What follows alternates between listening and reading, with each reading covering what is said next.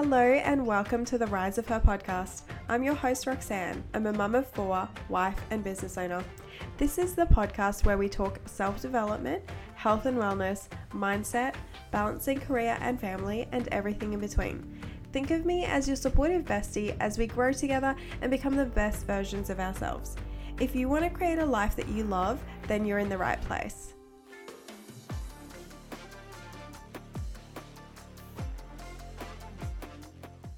Hello everyone and welcome back to the Rise of Her podcast. I hope you've all had an amazing week. This week has been a little bit, I'm going to say chill.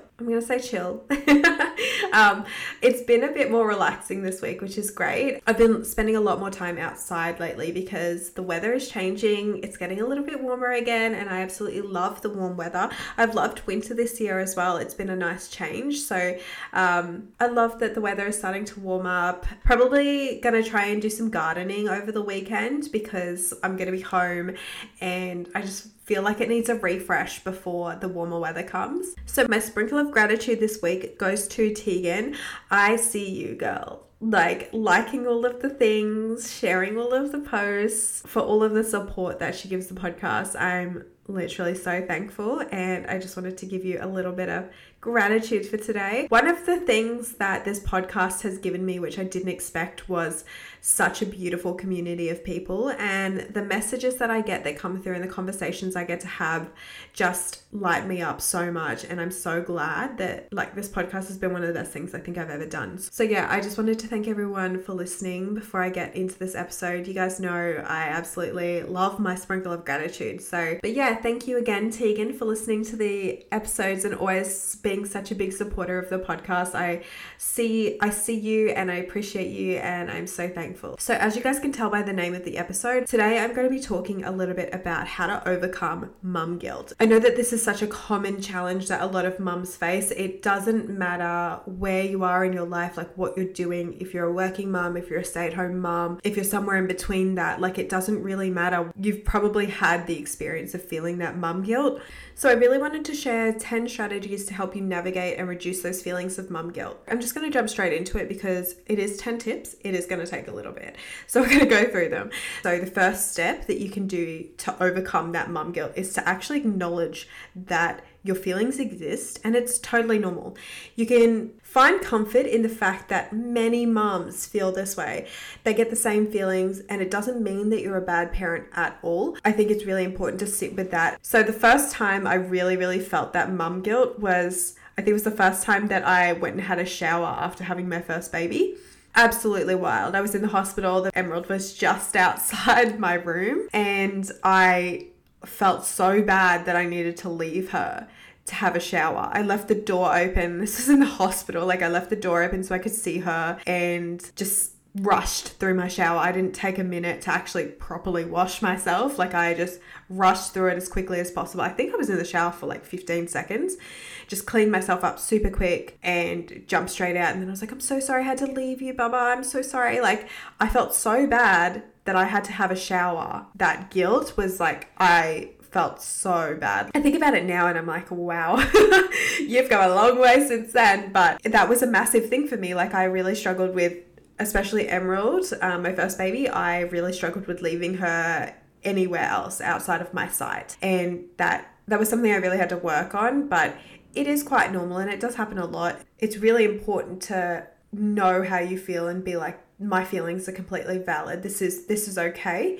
And if it's something you're not okay with feeling, then you can start to work through it. But sometimes you just have to sit with it. It'll come up continuously through our lives and that's okay. So number 2 is to challenge the negative thoughts that pop up. Whenever you start to feel guilty, just take a minute to really break down the thoughts that are triggering those feelings. Ask yourself if those thoughts are based on realistic expectations or if they're influenced by, societal pressures or comparison that you're making with somebody else. So when you start to do more things for yourself, you will notice that mum guilt will come up. It's just taking a second to be okay, well, what's going on? What's actually going on here? Really challenge those negative thoughts. Number 3 and this is a super important one, is to practice self-compassion. So really, really treat yourself with the same kindness and understanding that you would offer to one of your friends. And if you guys have been listening to me for a long time, you know that this is a massive thing for me. The way that you treat yourself is, it should be exactly how you would treat your best friend. If you wouldn't talk to your best friend a certain way about, you know, them going out for dinner with their friends, like when they have a kid or a couple of kids, remember that you are doing your best and it's okay to make mistakes. I think with parenting, people forget that it is a learning process. Like, we're not born amazing parents and we become them. We're always changing, we're always learning, and it's okay to experience up and down moments. And the main thing is that you're learning from your experience and you're trying to do better every time. As parents, we're not handed a manual of how to be a good mum or a good dad. Like, we're not given that. We have to do our best. Always remember to treat yourself with that same compassion and kindness and grace that you do to any of your friends, because if you wouldn't treat your friend the way that you're treating yourself, you can't be treating yourself that way. Number 4 is to set yourself realistic expectations. So understand that there's absolutely no such thing as a perfect parent. Strive for balance rather than perfection, even if that sometimes, like, I find the whole balancing thing is a little bit, it can come and go for me. Like, sometimes I do have to put a little bit more into work, or I might need to put a little bit more into my relationship, or I might need to put a little bit more into parenting. It ebbs and flows, and that's okay. I like to look at everything as a whole and be like, is this all flowing really nicely? Where do I need to make adjustments? What needs to change a little bit here and there? And be okay with that. Things can change, and that it's okay for that change to happen. Number 5 is to celebrate your wins. You guys know I love to celebrate my wins. It's really important to acknowledge and celebrate the positive aspects of your parenting journey, and celebrate those moments where you feel like you've done something amazing, like you've really made a positive impact on your kid's life. My daughter has had so many experiences with her friends where I have been so incredibly proud of how she handles it. And she'll tell me the story of how it's gone in the conversation, and I'll be like, I don't know a lot of adults who can do that. When I see that happen, or she tells me about something that's happened at school, I'm like, great, I have done exactly what I needed to do here, and I'm really proud of her, and I'm the one who's taught her that. So number 6 is to prioritize your self-care. Taking care of yourself is not selfish. It's so essential for your well-being and your ability to actually be there for your child. You need to make time for activities that actually recharge you and make you feel like your cup is overflowing, because then you can give so much more and you can show up the best that you can. It doesn't really matter what it is that you do. It could be hobby, exercise, spending time with friends, whatever it is that fills your cup. You need to make time for that, because you are a human being too, and you need to take care of yourself. And that sets an incredible example for your children as they grow up as well. Number 7 is to seek support. You can talk to other mums about how you're feeling,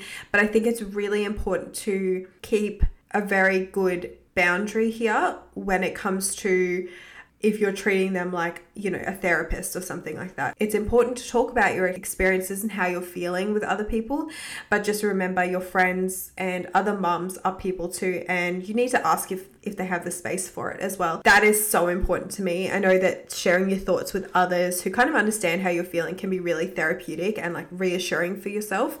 So it is it's very beneficial to be a part of a community where you can talk to other people, but also remember to seek professional help if, you know, mum guilt or whatever it is that you're going through is really causing you some distress. Number 8 is to remind yourself of your values. So reflect on the values that guide your parenting decision.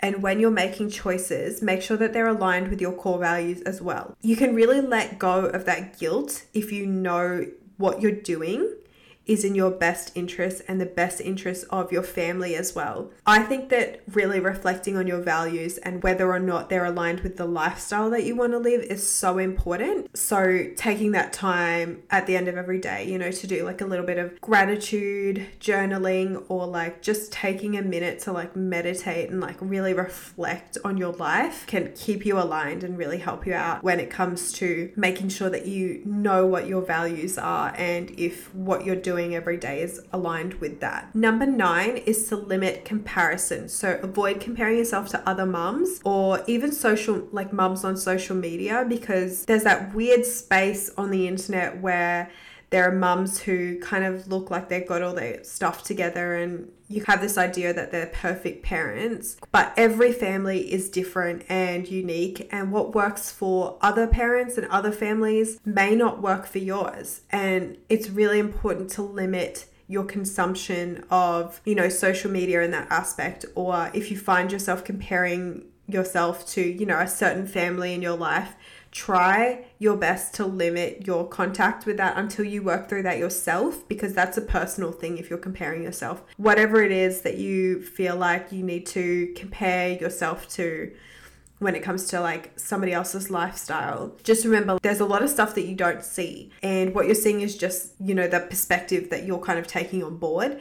It's not exactly how it might be. So just remember that when you're comparing your life to somebody else's, you don't actually know the full story and it could be completely different. So if you just focus on what you're doing and your own stuff, it's much, much easier to not feel like you're not enough and not feel guilty. And number 10 is to be present and engaged as often as possible. So make an effort to be present and fully engaged when you're spending time with your kids. Quality time and attention are way more important than the quantity of time spent together. I think this is really important because if you're spending like all week with your kids, but you're stressed out and thinking about work, they don't get the full you there either. And they're going to remember you weren't playing with them. You were there thinking about something else and pretending to play. They can see that. They can tell.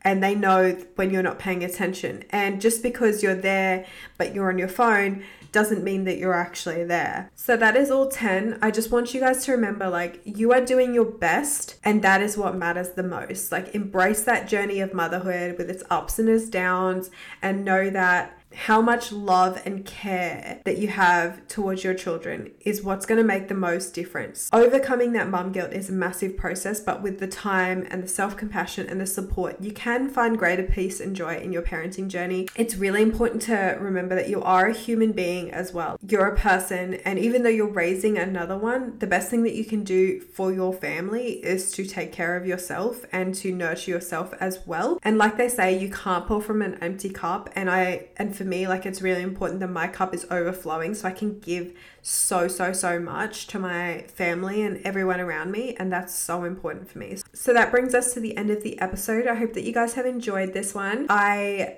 have got a free mama self-care ebook on my website if you do want to have a quick squiz of that one.